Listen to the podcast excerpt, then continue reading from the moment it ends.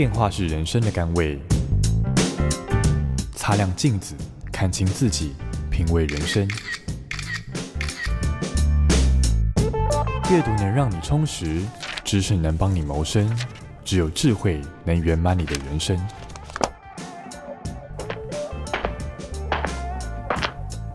周末练金术。各位听众，大家好，欢迎收听周末炼金术。周末炼金术，今天要跟大家分享的这本书，书名叫做《梅克总理时代》，呃，副标是从科学家到全球最具影响力领袖新典范。这是远流出版社出版的一本书。那我们今天一起来跟我们分享这本书的是立法委员高虹安高委员，高委员您好，哎，大家好。高文，这本书您来谈也蛮适合，因为梅克是科学家出身，大家都知道哈。那您正好又是学工啊，这个出身的政治人物嘛，哈，工科的。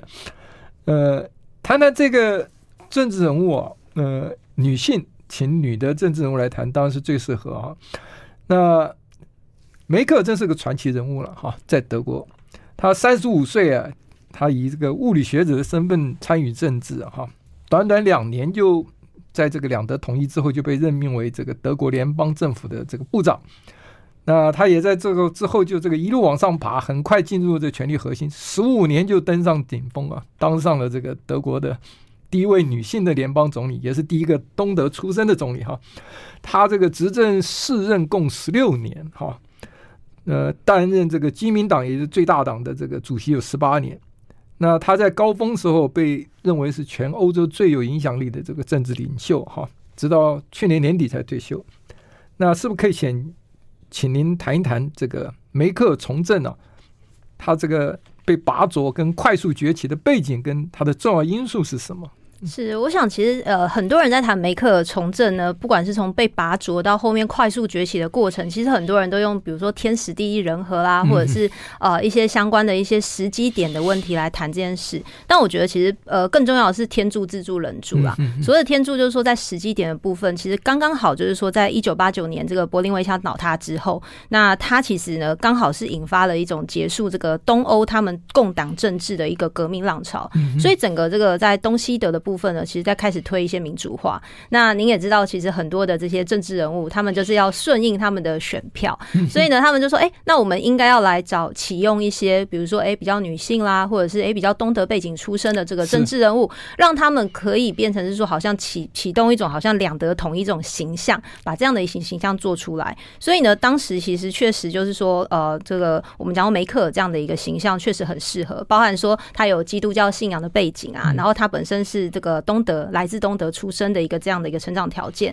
那甚至又加上女性，所以三者兼备，对于这个包含像科尔来讲的话，真的是一个非常完美的，对他来说可能是一个拔擢一个部会首长这样的一个角色。所以呢，再往前的话，当然就是说他可能在这个一九九零年，因为东德刚好人民议会选举那时候刚好一个大败，所以当时的他们的这个我们讲说德媒企业，他其实就想要说，哎，那我们就是现在现在党这个人也很少嘛，因为他当时选择这个呃加入了党。不像原本东德传统意识形态，他们选择这种社会民主党，他选择的是这个我们讲说这个人民觉醒党。那后来呢，这个他也成为了这个副发言人。那有了副发言人这个职位之后，他就被看到了。那被看到的时候，就是自己的这个条件了，就是说包含他过去所累积的这一些呃，比如说沉稳的性格啦，或者是物理学家这个特性啦，甚至说他可能跟媒体之间的一个互动，那让他可以打下一个很好的基础。那包含说后来的议员，或者是对科尔来说，他看到了这个他的表现，而愿意拔擢他当这个妇女青年部的部长，我想这一切的一切，其实我觉得，当然天时地利人和，或者说天助自助人助也好，其实他本身就是一个蛮特别的，在从政的一个时机点，再加上自己的一个努力上，可以展现出来的一个很好的一个一个一个状况。所以从 东德政治角度来看，就是说，呃，在东德期间呢，很多人都是国安人员的线民，对对对对对，所以提拔他的那些人哦。在东德政府的时候，好，就你刚刚讲，他在东德最后这个两德统一之前的时候，担任了副发言人这样。这些在东德提拔他的人很，后来很多都因为这个县民风波，都被一个一个揪出来，对对对，甚至还有说什么，就是哎，他有一些什么同学还同事啊，其实当时就被说，哎，后来被发现说，哎，其实是县民，嗯，但是他们也形容说，哎，其实都是一个蛮慈祥、蛮和善的县民，因为在过程当中其实并没有揭露太多梅克尔在啊，呃，就是之前求学或工作或者这些阶段的一些状况。所以在两德和这个统一之后呢，这个。这个西德的科尔那时候是总理，基民党的总理嘛，哈，他要找一个样板一样的人物嘛，对，所以重用他的时候，他有个外号是科尔的小姑娘，小姑娘，对，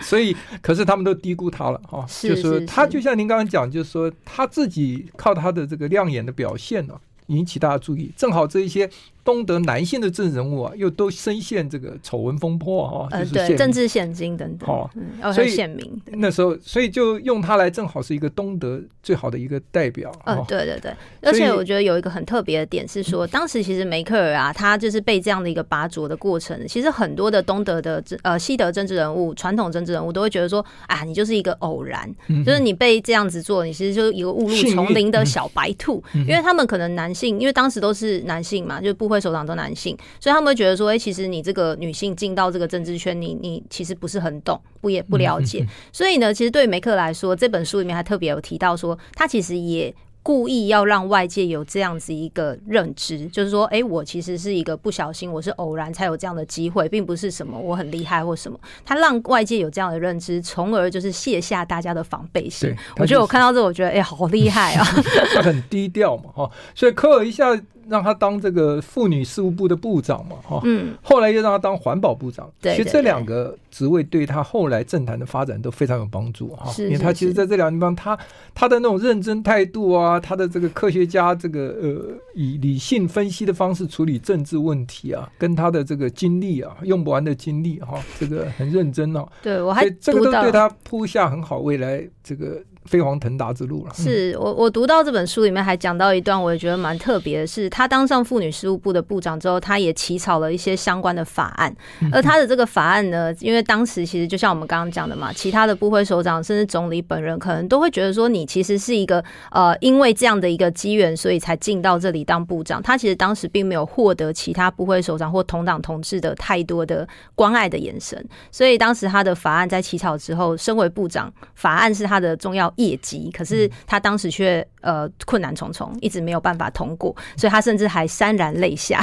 还在他推动法案的过程掉泪。那这让我觉得蛮呃感触蛮多的，是说其实他是真的，好像他真的很希望能够把这样的事情推动。嗯就像我其实，在立法院，我也没看过哪一个立法委员自己的法案没推动成功这边哭的，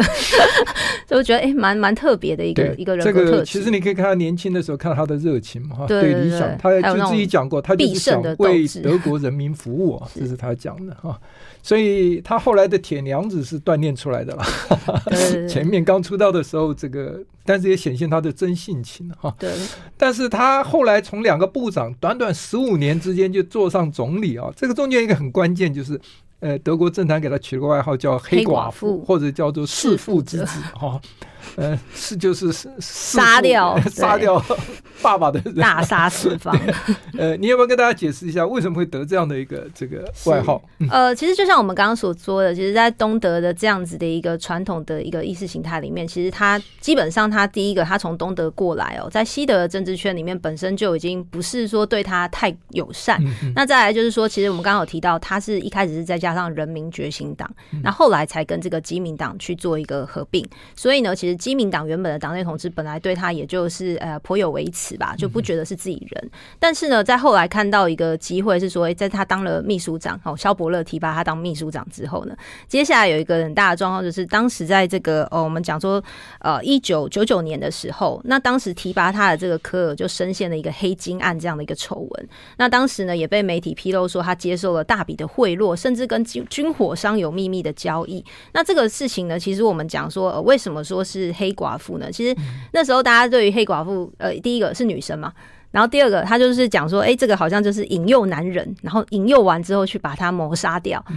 那所以呢，这时候呢，这个看到这个丑闻的时候，说真的，他其实对于基民党来说是一个非常难以估计的危机。嗯、可是对于梅克尔来讲，他却反而好像看到了一个千载难逢的机会。为什么？他今天就是说，哎，这个党的危机要处理，要怎么处理？他要用一个最高的透明性，就是说我今天接下来我就跟他们切割。我切割之后，我就告诉你说，哎，我们未来基民党，我们在这一块绝对对是以最高的公开透明为原则来做，请大家相信我。好，那这时候呢，他就变成是说，他把，因为他过去没有任什么党内要角，所以比较可能没有这种政治现金的丑闻的问题，所以他就跳出来变成是一个呃，就是在旧党。的一种这种果断的去跟前面的人就是完全的决裂，但这个事情其实说真的被科尔的友人啊，还有就是同党的一些同志骂的很难听，就说哎、欸，你其实就是一个背叛者啊，你没有忠诚，你很自私等等。但是我们相信，其实现在在台湾的政党政治也一定都有这样的状况，就是说哎、欸，同党同志大家应该一起来努力嘛，好的，我们的隐恶扬善嘛。但是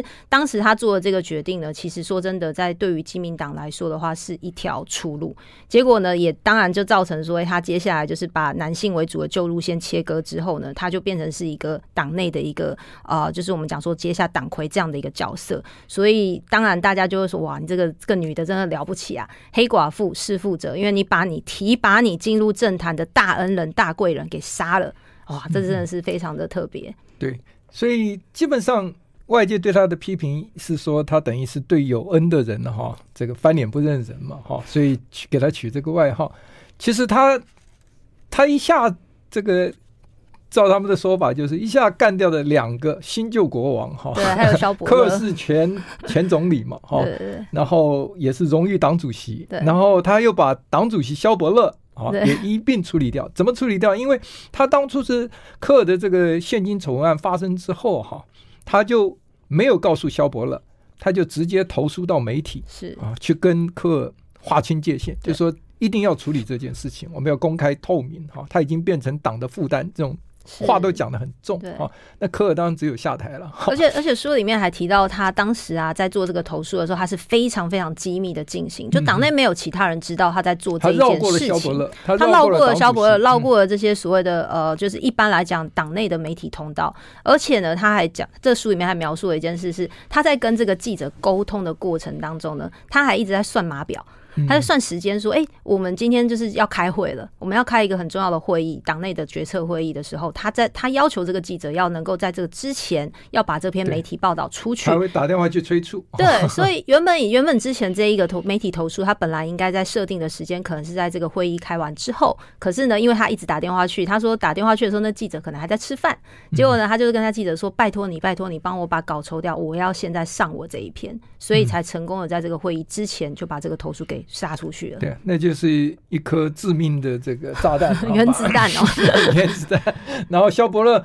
一直被科尔认为说是这个幕后主使者 啊，所以他也没有怪梅克啊，他的箭头又对准了萧伯勒，而且他还讲说，事实上他写的也没错啦，感觉好像认罪协商的感觉。那他的幕僚哈，科尔的幕僚讲的哈，所以基本上呢。呃，他是用一个科学家态度。后来有人问他，他就说：“这个我是用科学的精神呢、啊，在处理这个，把政治问题当做科学问题哈。是，所以该怎么样就坦白，没有什么好隐藏的啊，没有什么隐晦的哈。呃，就用一个很公开坦然的态度哈。那所以这个是他这个一直一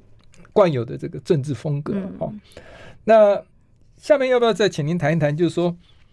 这个书里面啊。这个对于梅克尔的这个人特质跟政治管理作风啊，都有一些这个评价哈。那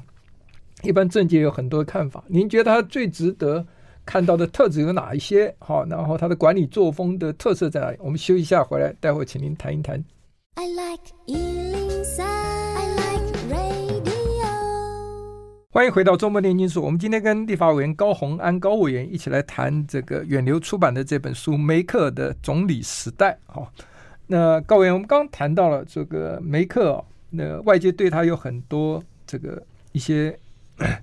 赞美啊，包括个人的特质跟政力政治的管理风格，哈，那当然后来有一些批评。那您要不要先谈一谈外界对他的肯定的部分有哪一些？嗯，哦，我想肯定的部分，当然梅克可能让大家理解，就是说，因为他过去这个物理科学家的背景，其实呃，大家都会说他其实在拆解问题的这个能力上面，会比一般其他的政治人物来讲，我们说在管理的方面，他会比较习惯是要去理解这个问题。那当然，理解问题之后呢，要怎么样去解决问题？他有一个很特很大的特质，是他可以去跟很多的专家学者一起坐下来去对谈这个问题，就是比起其他的政治人物，可能倾向于是跟自己的幕僚或者是部会首长去沟通的多一些。他比较倾向的就是说，诶，他很喜欢去呃一个问题，他喜欢去跟这个这个问题的专家去把这个问题探讨之后，去想出说到底有哪些解决方案。但是他的特质也是说，诶，他可能会等到最后一秒才出手，也就是说，他可能会收集很多的证据，就像诶我们在解一个数学或科学的问题的时候，他可能会去尝试着去。收集各种不同的拼图，用这些拼图的依据，最后能够拼凑出一个他认为的最佳解。那这个时候他才会把最佳解给端出来。那我们都知道，一般的政治人物可能就是诶，传统的可能比如说画口号啊、画大饼啊等等的。那他的特质可能是因为他过去这个科学的背景，他可能比较不习惯是呃，我们讲说空口说白话，所以他会做很多这样子的一个资讯的收集。那同时，当然他也呃，就是在这个过目不忘的这个部分，也是有很多书里面有提到是说。他可能在这个看一些东西的时候，他的收集资料、跟解读资料、跟理解处理事情的能力上来讲，这个部分确实也是比较呃，大家会认为他是比较强项的部分。嗯、那当然，在危机处理的部分的话，其实他也是属于那种比较相对冷静的。那这个可能他大家都会形容他什么低调啦、安静啦、比较沉稳啦这一类的一个特质。他有个外号叫“危机总理”，危机总理 对，就是表示他危机处理非常这个。有一套，还会有人说，只要梅克尔安静下来的时候就危险了，等等，就是会说，哎、欸，其实他这个特质呢，是真的让大家都看得到。那我觉得其实还有一个比较特别的事情啦，就是我也不知道这应该算是好还是坏啦，因为他过去在东德，因为我们刚刚有讲到，其实东德的共党这样子的一个统治之下，其实人民比较不自由。那刚刚老师也提到了，有很多的县民，所以呢，在这个过程当中，成长过程里面，他其实养成了一种，就是说他并不是非常的信任旁人。这样的一个特质，尤其他的背景，因为他爸爸是基督教牧师，嗯、呃，那共产主义是呃无神论者嘛，哈，所以他们对于这个传教士其实也不是那么信任的，哈，对对对，所以他。家里也时时刻提醒他要小心谨慎，所以他这个小心谨慎是跟他成长背景，三十五岁以前在东德制度之下生活有很大的关系。对，所以其实你会看到说，他可能在私生活的部分，或者是对外的一些发言上来讲，他都是相对低调的。那这样子的一个特性呢，不信任这件事情，不信任旁人，他可以说是好，当然也可能会说是坏。就是说，他可能对于他的自己的一些，比如说情报单位、情治单位，可能在就会保持一些距离。那这个时候就少了。一些资讯的来源，尤其对他来说，他又是一个呃需要收集很多资讯才会把这个信心指数往上拉的时候，资讯收集的来源减少的时候，可能会造成他在管理上面呃就会引发后面的一些问题。所以我觉得在这个特质上，我我自己看完之后，我是觉得哎、欸，真的跟传统的政治人物是相当不一样的。所以在这个。这一件事情上面来讲的话，就是说这一些不管是他的特质也好，或者是他怎么运用这些特质去解决问题，呃，我觉得这也是为什么让他变成德，他带着德国变成一个欧洲最后经过种种危机之后变成了一个领头羊。就怎么样化危机为转机，感觉上是他在这一段时间里面让大家给予呃德国的总理的这样的一个印象。是，所以刚刚讲过，就是说他都到最后关键时刻才出手哈。这他也提出一个叫做。跳水台三十米的这个原则哈，嗯，呃，他讲一个故事，他跟人家讲说他为什么会比较谨慎呢？他说，因为他很很怕跳水，但是这个体育课你不跳不从跳水台跳下去的时候，你是没有办法有成绩的哈，所以他是最后一个上去，在那待了很久，等到上课上课铃一响的时候，他才跳下去哈，所以他还是拿到了他的体育分数，所以呃，所以他是很能够忍耐耐心哈。然后他对于他的私生活，刚刚讲非常重视，所以还有一个很大的一个这个为人所称道的地方，就是说他是这个呃，也不能说称道了哈，就 就是说他在处理他的对手的时候，也有科学家的这种冷静、这个冷酷跟绝情加理性的哈。那他自己呢，这个私生活如果朋友原来很好的朋友，如果对外去炫耀跟他的这个私密关系的时候，他立刻变成拒绝往来户。你可以看出他的这个在政治上、行政管理上的无情，包括他培养的门徒，如果犯了错，经不起考验，没有达到他期望。哦，他也立刻就割舍哈，这个就是他的这个科学家的做出来之后，其实某种程度上会亲近他，或者是愿意跟着他一起工作的人，嗯、他就会继续用这样的一个原则来跟他接触。所以我觉得这也是他就是把这样子的一个呃原则跟信念定下来之后，其实旁边的人就会自然而然的就说，哎、欸，他知道他这样子一个，他就会 follow 他的做法。嗯、但他很著名的还是他的协调能力的哈，人家说他是这个矛盾管理大师，就是。政治人物很容易有矛盾，彼此之间啊。那他作为一个这个领导者，他能够在中间去这个做一个这个穿梭沟通的人哈。对，然后尤其在欧盟这么多的国家里面，不要说国内哈，政治上国际政治哈，这是他的一个特长哈。那同时，他这个是很。在某一个程度上，他是蛮谦卑的，哈，就是说不会趾高气昂，哈，就跟一般人相处，哈，呃，所以他的这种冷静呢，还有他的这个耐性啊，这些，还有最主要他是勤读资料、认真学习，这个也是广为人所称道。就是他科学家的特质了，嗯、对对对。我觉得协调这件事蛮特别，因为我看了书里面，其实他要协调的对象不只是说，哎、可能是党内的同志啊，或者是他的选民啦，政党政党之间，我觉得这也是一个蛮有趣的点。嗯、对，最主要他能够。用那种科学家不带情绪的理性去分析事情，然后抽丝剥茧，找到这个问题的症结，然后他再去解决。这个没错，没错。这个是我们台湾政治人物有时候都太情绪化、冲动。呃，对，所以我们立法院就会出现丢内脏这一类的 比较特别的情绪表现。对，所以这个其实，在作为一个领导，这个在做决策的时候，呃，他的这个特质是值得学习的哈。那呃，很多外界啊认为梅克。跟其他的这个国家的重要领袖啊，像马克宏啊、奥巴马、川普、普丁呢，呃。这些人的政治风格好像有很大的差异，嗯，您觉得他书里面提到，呃，这个最大的差异是哪一些？嗯，是，其实我们看到，不管是说马克宏他比较是在政治行政方面的专业，那比如说奥巴马的话是法律，川普的话是啊、呃、商业相关的，那普丁是法律跟情报。其实你会看到这些各国的比较名呃，就是有名的这些总统或总理，他们其实都是比较偏法政商类这种传统政治人物。那加上说，其实各国在崇尚一种民粹主义的时候，其实，呃，这种英雄主义啦，或者是这种比较呃，让大家感觉到很有这种领袖魅力的演说，其实就变得非常的重要。这是他最不擅长的。对，但是梅克尔就完全是反其道而行，他就是哎很沉稳。如果你去看他的演讲的话，其实大家都会说这个说话是相当的沉闷。嗯，我们稍微休息一下，回来再继续谈一谈梅克尔跟其他政治领袖的差异。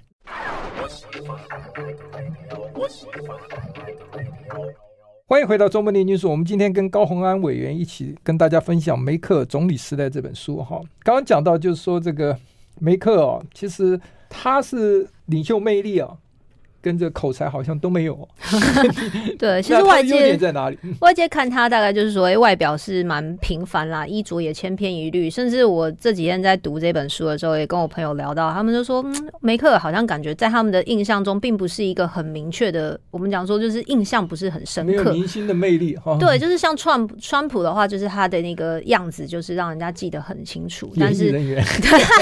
哎，对啊，就是让大家会觉得说，哎，甚至是可以印在那个商标上。上面的那种感觉，嗯、但是呃，梅克尔就让大家觉得说，哎、欸，这个好像印象不是这么的深刻。同时，他的演说其实也相对比较沉闷一点。所以这个情况之下呢，其实他确实跟传统的政治人物人物来讲的话，是一个蛮大的反差。那我们可以看到，他其实在这个呃很多的一些我们讲说在发言上面也很特别。他曾经也在发言国会里面针对这个新冠防疫政策演讲的时候，他也特别提到说，像是什么万有引力啊、光速等等，你就会想说，哇，一个政治人物去用这些。事情来去影射某一些政策，或者是去讲，就是跟他的那个反对党对呛。我觉得这是一个还蛮特别的事情。他讲的非常好，对不对？对，那个恒力总量不变这个定律啊，对，他质量守恒定律来形容万事都有这个解方等等的。所以其实我觉得他是在创造一种蛮特别的一种政坛的一种形象。好，包含说从女性的总理啦，或者是说从这种呃我们讲说比较沉稳的这个方式。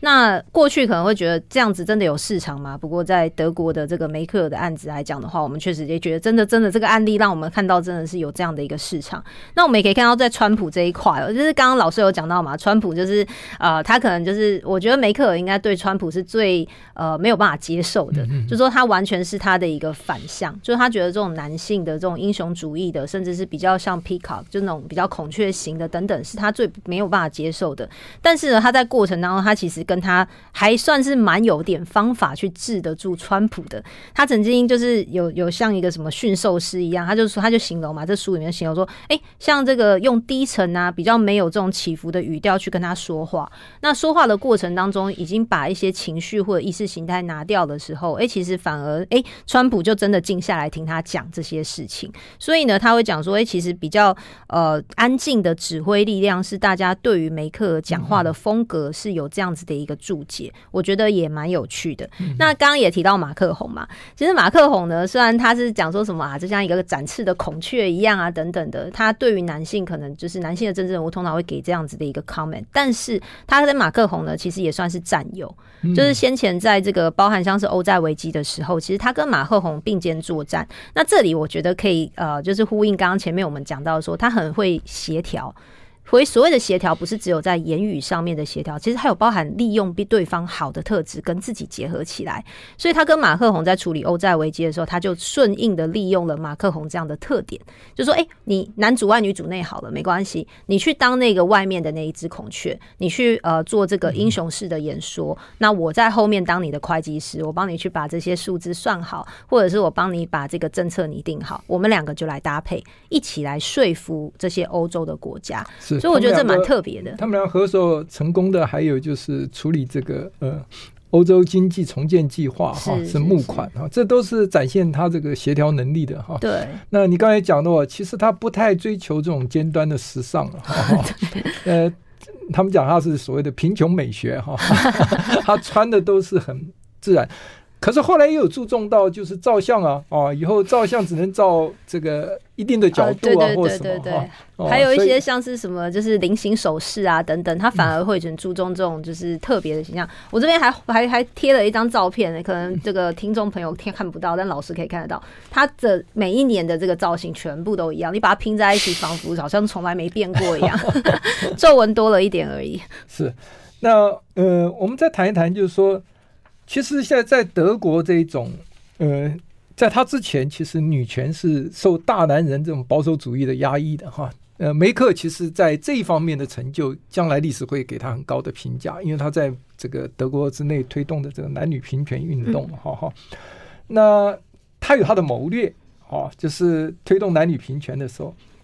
呃。那他推动哪一些这个平权改革呢？他的谋略是什么呢？能能不能请您谈一下？嗯，其实梅克尔任期主要有三个议题啦，就是当然包含像是禁止堕胎的这个改革啦，还有像是幼儿园名额的权益啦。那我觉得这一些事情呢，我我觉得在很多的女性政治人物，当然大家都会关注，但是我觉得梅克尔身上这件事情会更加的呃了不起。为什么？因为他的背景。他不要忘了，他是从这个基督教民主党出来的，在这个我们讲说真的在讲基督教的这样的教义，还有他党内人士的这样子的一个，我们讲说是算呃天条吗？或者是说呃一些原则性的东西，其实他跟党内的立场是完全截然不同，是完全相反的。像他在推动这个我们讲说这个同婚姻平权的这件事情的时候，其实。你要知道，就是虽然他是同意婚姻平权这样的一个法案，而且他也让党内开绿灯。他说：“诶，你们党内同志，你们可以按照自己的价值观来自由选择，我不会要求你们一定要投什么。”但是你看到他有一个很特别的点，是他进到这个议场之后，他投的是反对票。对，这就是他最厉害的地方。我们稍微休息一下，回来我们来谈谈他这个谋略啊，最高明之处在哪里？I like 欢迎回到《中部炼金术》。我们今天是跟高虹安委员谈梅克总理时代这本书。高委员，我们刚刚谈到了，就是说梅克啊，他其实在推动男女平权，在这种保守派的这一种大男人主义以前的德国啊，他怎么样成功呢？其实书上面有提到，就是说他有一个策略，就是他不透露自己的意图跟策略，哈，就是非常低调。他会在一个不疏离跟党党内同志的情况下去达成自己所要推动的目标，去推动这个。这个男女平权的这些政策，呃，因为他的党内保守派会反对啊，嗯啊，所以他可以让这个他要推动政策跟自己保持距离啊啊，所以他。人家讲说他跟他自己推动政策是带有矛盾的哈，就是其实他是心理赞成，嗯、但他动作上他不是，他是站在跟党内保守派一起哈啊，您要不要谈一谈这一点？是，不过呃，确实啊，就是说他在过程当中，他其实运用了许多是呃，我们看到在可能以德国这样联合政府的形态下，他才有办法完成的一些法案的推动。也就是说，成功不必在我，但至少一定有我的感觉。就是他在过程当中透过协调的方式，那他一方面又要安抚，就是说党内。同志啦，还有一些就是党内保守派的想法。毕竟党内有一些人，他们可能在这个基督教的教义之下，嗯、其实他很难去接受。尤其是这个堕胎法案嘛，堕胎法案是一个对。那还有包含说，其实在这个呃，我们讲说大男人主义也好啦，嗯、就说其实在这个里面，其实还是有很多保守派是觉得说，女性不应该这么快速的拥有这么多的权利。所以在这，他其实到了二零二零年才通过第一项，就是说关于这个性别工资透明度的法律。嗯、那他的这个女性国会议员的人数其实也是有减少，这些可能当然都是说我们看到梅克其实在过程当中他的很多的 struggle，就是他的一些呃努力，但是当然也有一些挫败的过程。可是他的这个手腕让很多的法案确实最后还是通过了，但是可能通过的方式就大家会觉得很特别，就说哎、你怎么今天你自己在提倡的东西，可是呃你好像在议会是投反对票，或者是你保持距离，是让别的呃政党来帮你做这样的一个提案起草。那这些事情我觉都是。是他在可能经过他自己的深思熟虑，或打了他的一个算盘，工程计算机吧。他打完之后，他觉得，诶，应该要这样子才能够增加这个案子成功的几率也好，或者是说降低他在党内的这个伤害或冲击也好。我觉得他是可能经过这样子一个精密的计算之后，他决定要来做这样的事情。对，基本上他是进退有据了哈。其实他的一句名言，他也讲过，就是说，呃。不一定是要做该做事，而是要做能做的事。意思就是，我现在能做多少，我做多少 啊。你不不需要毕其功于一役哈，他这个味道在这里。所以在堕胎法案上，其实他在担任这个呃家庭妇女部部长的时候啊，就已经这个呃怎么讲，遇到类似的问题，就是东德是允许堕胎的，西德是不允许堕胎的啊。所以他最后成功的推动，用他这个谋略啊。就是照他当年提出来说，他比东德多加一个，就是说必须要强制咨商，就是你要堕胎之前一定要经过强制的咨商哈。所以基本上他这个是一步一步来来达到他想要推动的，包括后来这个幼儿的托育啊，啊有保障的名额啊，啊还有这个所谓的同性婚姻的平权更是难推动啊。他都是利用这样一个所谓协调，然后顺势呃借力使力啊，利用其他政党来这个。这阻止这个压抑这个保守派的这一种反弹。对，因为毕竟德国还是以基督教的教义为基础嘛，它其实还是比较偏向保守的社会，所以当时确实也有很多激烈的争论，就是包含说，诶，可能有一些呃，就是我们讲说这个他自己党内的同志也好，或者是说有一些女性，甚至连女性朋友，他们自己可能都会对他还会有一点点维持。我觉得这是他在整个推动过程当中可以看到他遭受到的巨大的这个阻力。对。他是很很厉害的，就是说他能够了解，就是说，呃，社民党在二零他最后一任的那一次的选举的时候，想利用这个呃所谓的呃同性婚姻平权这个问题，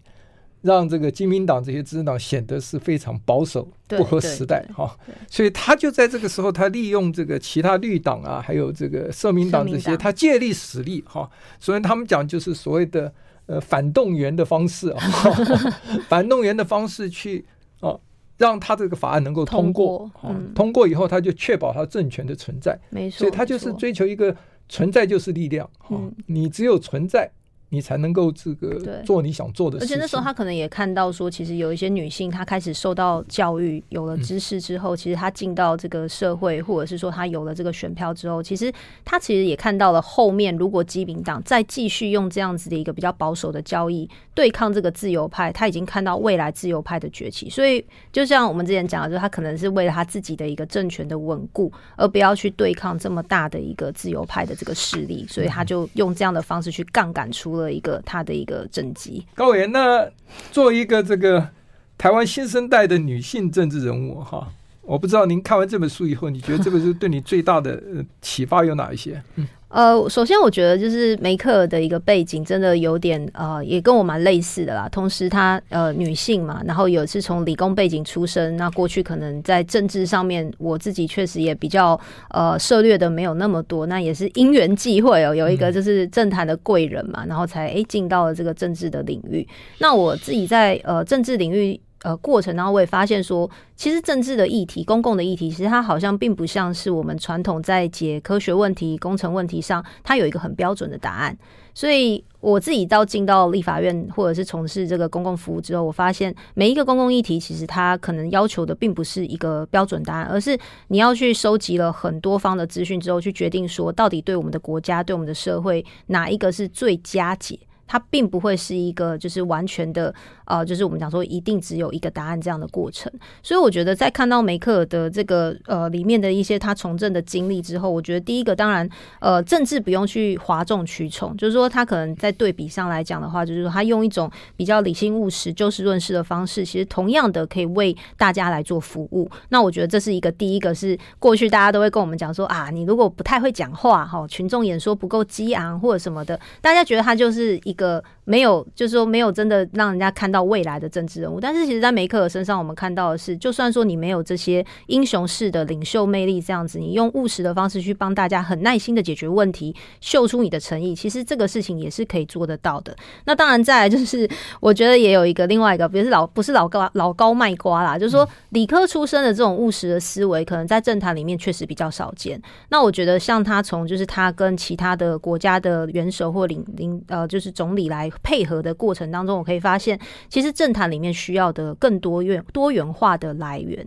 就是说政坛的这个人才可能需要诶、欸、更多可能来自比较对来自各行，因为我们在立法院或者说我们在政府的政策，其实处理的这个议题是非常多元的。那比如说像数位啦、理工啦，其实这些背景的人，他们的逻辑思维也许可以去补强这一个我们叫做传统政法商这样子一个政治人物的一个特质，我觉得也不错。那再来就是说女性这件事情。呃，我觉得。呃，虽然书里面一直强调，就是说他在很努力的去把女性这件事情去跟男性去做一个区分。其实里面可以看到很多，就是他记录了很多，就是他在从政过程当中，这些男性政治人物对他的一种讪笑也好、轻蔑也好，或者是他自己会呃立志说他要帮女性发声等等的。我觉得这个部分的话，其实我觉得也不用说一定要被女性的框架限制住，就是说不要觉得说好像女性的政治人物没有这个未来的可能。其实这一本书里面看到的就是。是一个女性怎么样从一开始装成一个 小白兔，然后后面成功的在政坛里面翻起了一阵，就是我们讲说过去大家都觉得不可能发生的事情，但是她就真的做到了。对，那最后的话就是说，其实呃协调跟高超的政治手腕去取得一个大家。就是说，他他里面有一句话就讲到是说，没有永远的敌人啦。就是我觉得在德国这样的一个政坛的一个结构上来说的话，其实协调的能力，如何处理竞争与合作共存的关系，我觉得是这一本书里面秀出来我们很重要的一件事。好，我们谢谢高伟。今天其实还有很多关于梅克这个国内外这个外交上成就跟国内政绩啊，还有他。书内有一些对他这个错误的批评，我们今天都没有时间谈了。但是我们今天还是很谢谢高文一起来跟我们分享他看这本书的心得，啊、呃，也谢谢大家收听，谢谢，谢谢。I like